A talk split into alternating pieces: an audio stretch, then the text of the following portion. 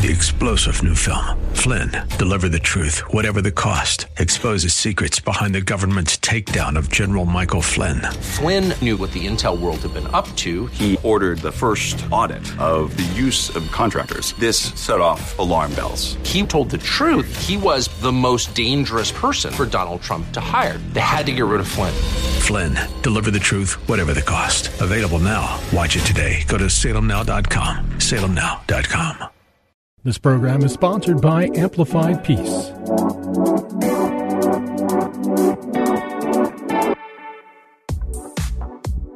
Our guest today is Carolyn Wu, and as you'll hear, she's incredibly accomplished. And yet, with all of those accomplishments, she had very humble beginnings. And she'll share about the women who inspired her and how those early experiences really influenced her current international work. A little bit about Carolyn and her work. She's the president and CEO of Catholic Relief Services, CRS, the official humanitarian agency of the Catholic community in the United States.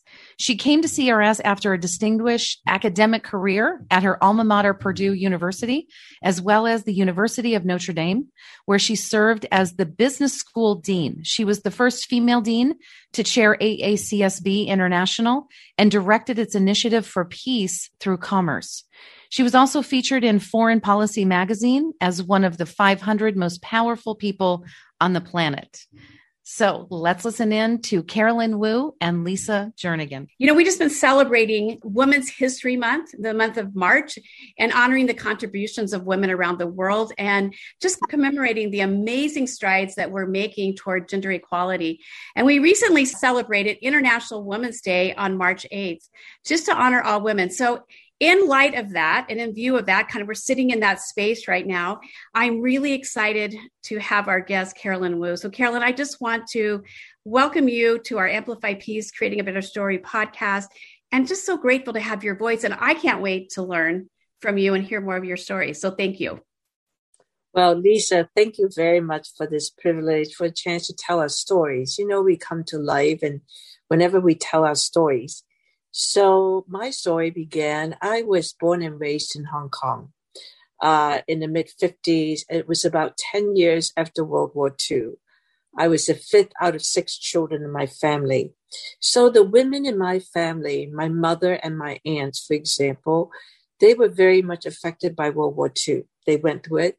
Neither of them finished grade school. Their education was interrupted. So I was actually raised by women who did not have formal education, who was displaced from their home in China to Hong Kong, from a Chinese-speaking country to English as the official language, which they didn't know. They have no formal jobs. You know, they were mothers and wives. They have no formal power. They have no resources. It's the Chinese culture where wives are just put on an allowance. I've also had a nanny. It's not uncommon to have a nanny in those days. And I became very close to my nanny. And she was actually sold as a servant girl when she was 9 years old in China because her father died of TB. Her mother had three other children. She was the oldest. So it's also that practice of girls being sold, which it still happens across the world. And so she was sold when she was 9 years old, but she was one of the most beautiful and very intelligent and very brave women. You know, during the war, she had lived in Vietnam. She always was on her own making a living, and she would send all her money home. And then on the flip side, I was educated by missionary sisters from the United States, the Maryknoll sisters, and they had so much attitude. They actually gave me a very healthy sense of what women can do because they went to Hong Kong. They were kicked out of China, too, and started all over again. They started schools. They started social service centers and hospitals. I remember we had a lot of fundraisers because whenever they started a project, they would need to collect the seed money so that they could apply for a grant from the Hong Kong government, but they always started with nothing. So I remember one time when they gave up public transportation and they took their money and, you know, that bus money, taxi money, we have ferry boats.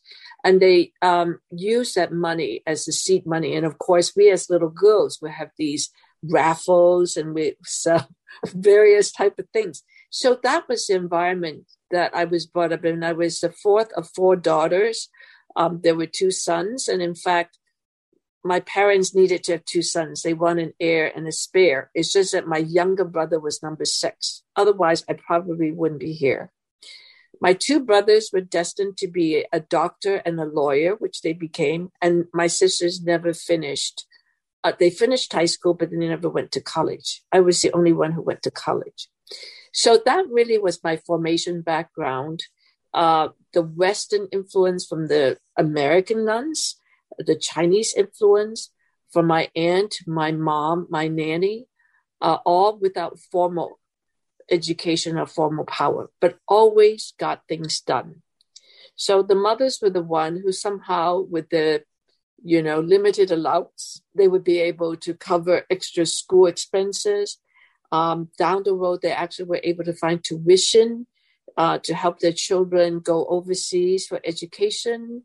They were able to help each other, and they were very creative. There were creative ways. And in fact, some of those ways that I saw them do, eventually I saw in my international development work, like how do women come together to form saving circles? And I saw that, in different parts of the world.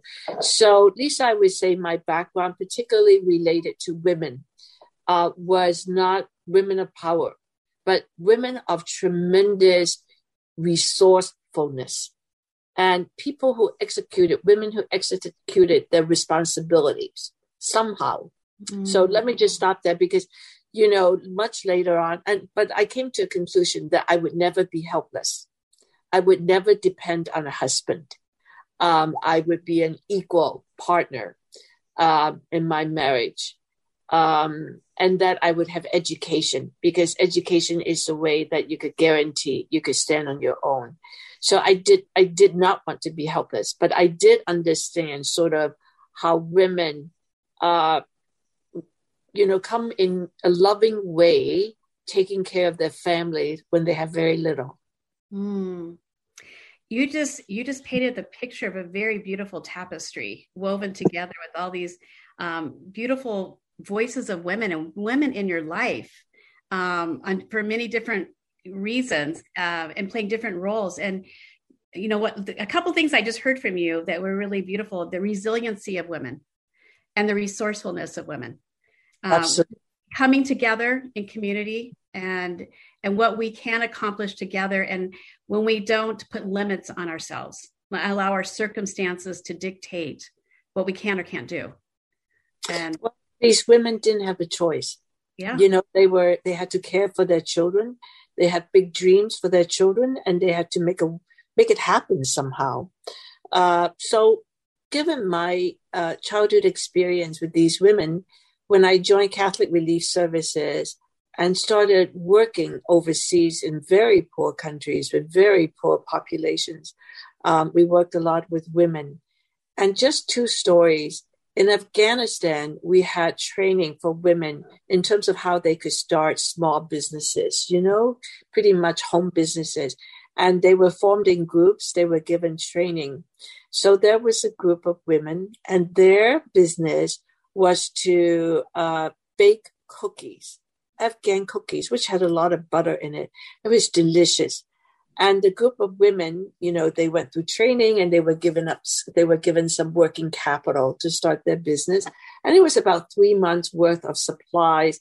They had capital to build an oven, just so that they could bake. And they had inventory of sugar and butter and flavoring and so on. And this would last them 3 months. Well, they sold their inventory. They used up all of their inventory in 1 month.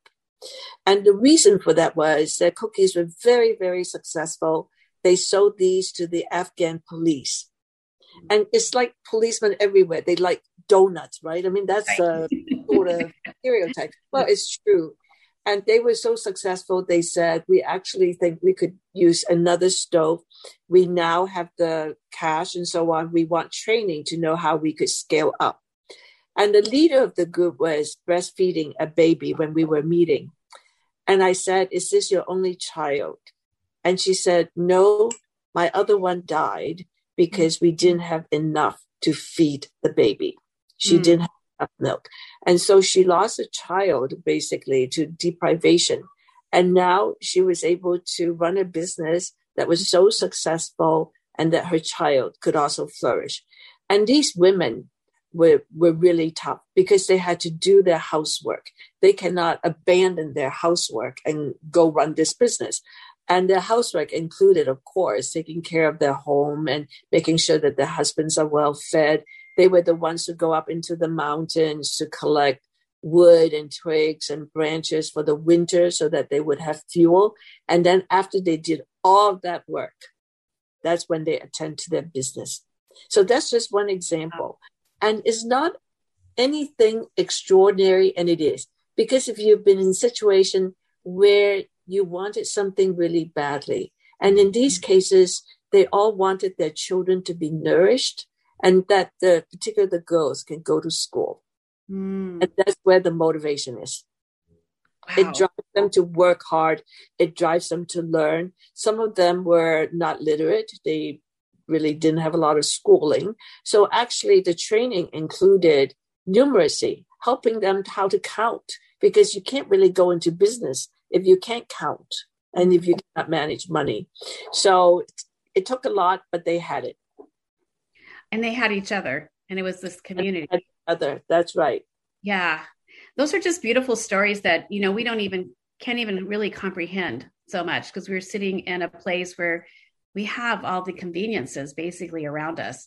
And that's why, you know, when get an opportunity to travel and you get to experience life through a different lens, it's really powerful. It's disrupting and it's powerful. And it's just to see just the strength in women. It's an encouragement for all women to see that we have that in us and to see how people use that. I'm going to ask you a question because you're kind of alluding to it a little bit. But a few years ago, I led a group of women in the Holy Land. And what we would do is we'd go to places in Israel and Palestine, and we'd go to some of the biblical sites where women were predominant in those places. You know, the Nablus, the women at the well, and, you know, the Church of the Nativity, and talked about Mary and these different women. But then we'd also meet with women today in those same areas to hear their story. So it's like, you know, we're connected through the generations. And you even alluded to this with these mothers, because of their children were highly motivated. We think more generationally, and we want to do something for the next generation. So as we connect these generations of women, past and present, hearing their story, one of the places we went was Magdala, which is on the Sea of Galilee, which, as we know, is the home to Mary Magdalene. And it's a fantastic find that just opened up, you know, just a few years ago. And as we were sitting there, we had a guide. Her name was Jennifer. I'll never forget her. And she was such an incredible storyteller. You felt like you were walking in Magdala back in the day, the way she would describe it and where you're sitting and here's this happen and happen. And then she started talking about women and the role of women and the role of Mary Magdalene in the life of Jesus, and how the women really funded a lot of Jesus's ministry, and they were with the disciples, and just the role of women in the Bible. And then she used a phrase that I had never heard, and it was called the feminine genius. And I just remember going up to her and going, okay, I've never heard that. I need to understand that. Well, then I recently read an article that you wrote, and it was on this very topic, feminine genius. And I had never heard of it. And I've since heard a couple of times, but can you explain and just share with us what that term means to you and writing that article? Because I think some of these stories you're sharing kind of plays into that. Can you just share with us a little bit? Yes, and I'm going to do it through three strands. I could give you a fairly dry sort of treatise of, you know, how that term is used by our various popes. But I'm going to start off with by examples again. And these are actually two examples. One is about a group of women in a village in El Salvador. And the women there were very, very poor. And they had little plots of land, but it was totally unproductive. So we worked with them to do water filtration and also access to water, you know, piping and so on. And We had lessons in the type of crops, and now that they had water and they had clean water, they were healthier and they had access to water for their crops, and what type of crops would be cash crops that they could grow to augment their livelihood. They were very poor. So we worked with them. It was very successful. And by the way, they welcomed us to their village. The way they did it was that they laid out the red carpet, in quotations, and their red carpet were pine needles. And the pine needles were harvested from the trees. They were very fragrant. And they told me they had named themselves Intelligence. And I said, why? And they said, well, we found out that we could do a lot, that we could solve problems, and that we could learn. We could make lives better for our children, for ourselves, for our husbands, for our village, and that God gave us this intelligence. Their homes are, of course, very modest. I mean, and a lot of it is built with local tree branches, that sort of thing. But inevitably, they always had the Blessed Mother's picture there.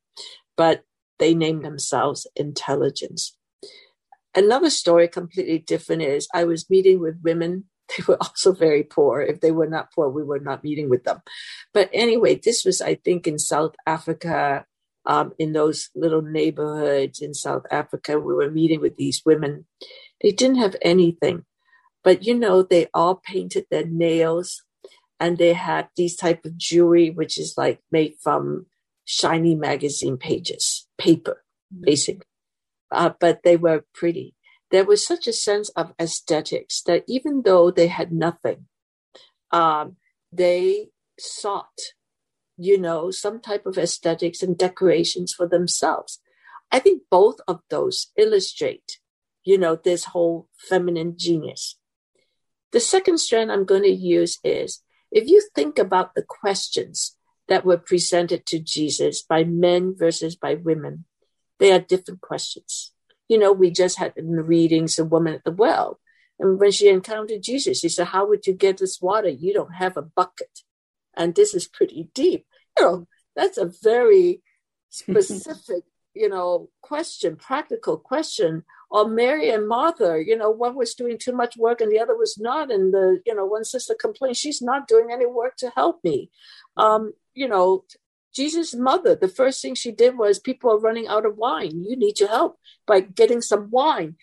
And, you know, Mary Magdalene at the Jesus' grave, where she, you know, saw a garden, and she said, did you see the body? You know, what happened to this thing? So the questions that the women raised were very pragmatic and dealt with life. It was not questions to trap Jesus. You know, it was not questions to sort of like debate this versus that. They were very practical questions. So that's the second strand. I want to remind people of those interactions. And of course, Jesus was unusual in his, for his time, in how much he engaged these women and lifted them up.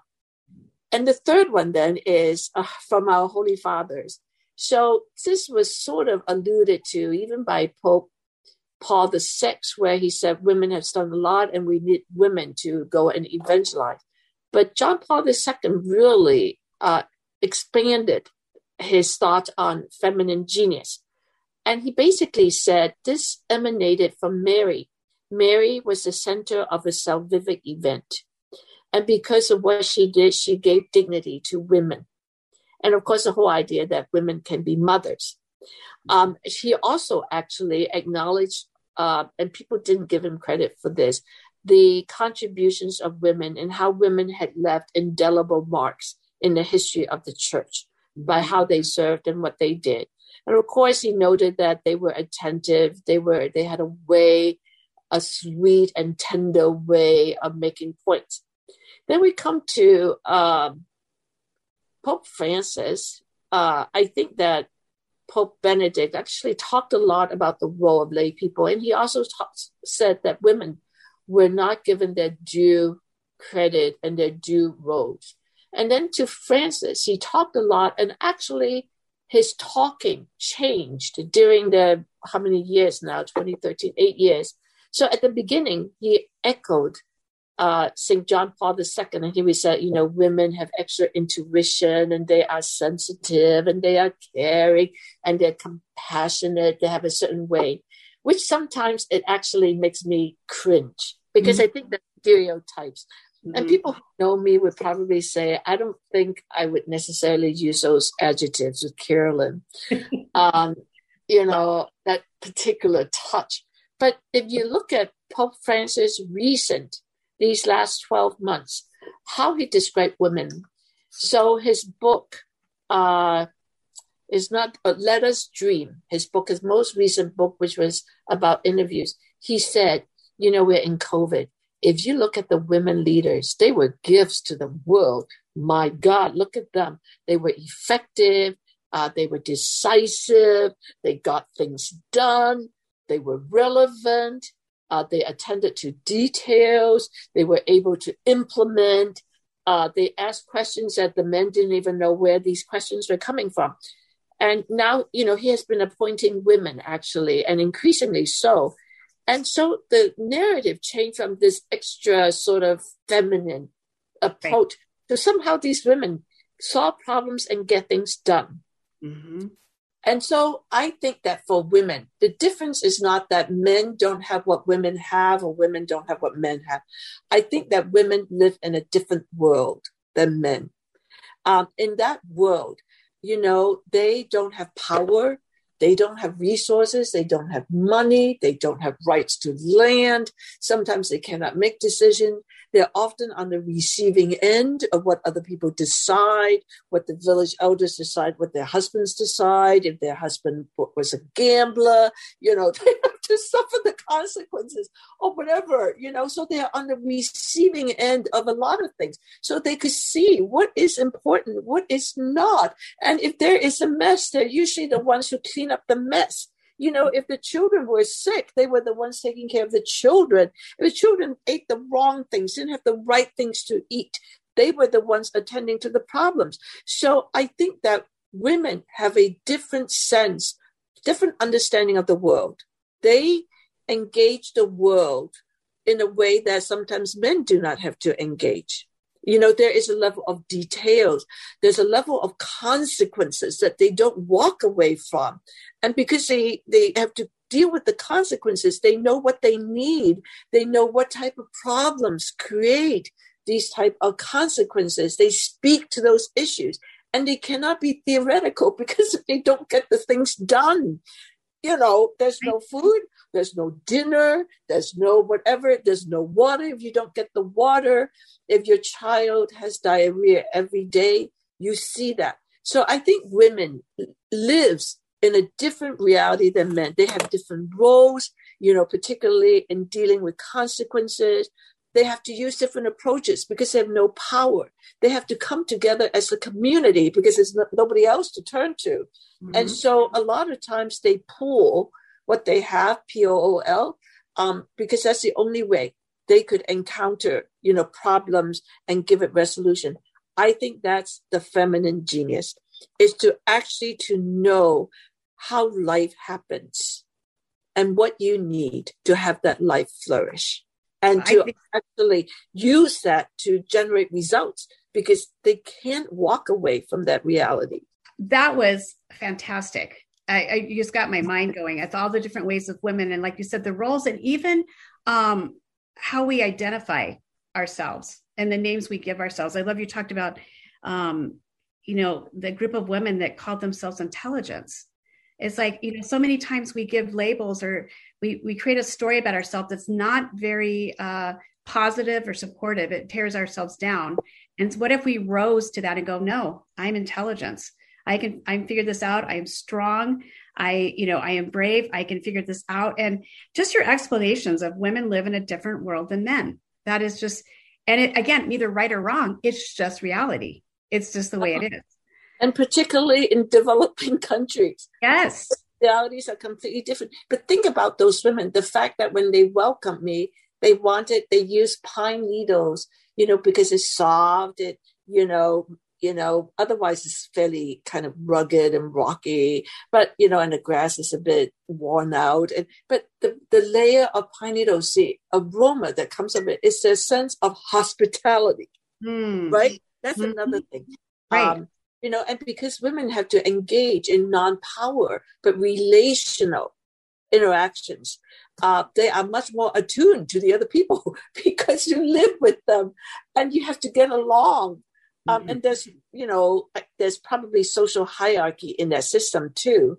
But, you know, the roles and so forth are not as well defined. And, you know, you rely on each other in order to make it through. Absolutely. Well, you're talking about like the pine needles.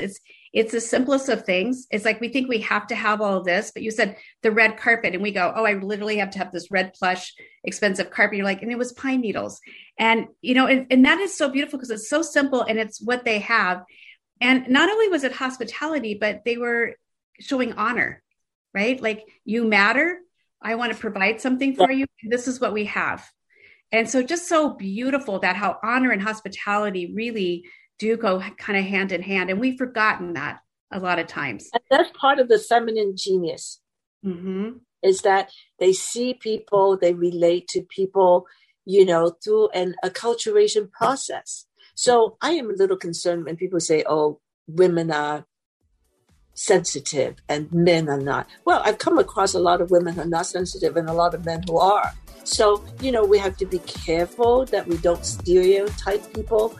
But on the other hand, we have to understand when people come from very different situations, they bring very different gifts. This program was sponsored by Amplified Peace. 3-star General Michael J. Flynn, head of the Pentagon Intelligence Agency, knew all the government's dirty secrets. He was one of the most respected generals in the military. Flynn knew what the intel world had been up to. He understood its funding. He ordered the first audit of the use of contractors. This set off alarm bells.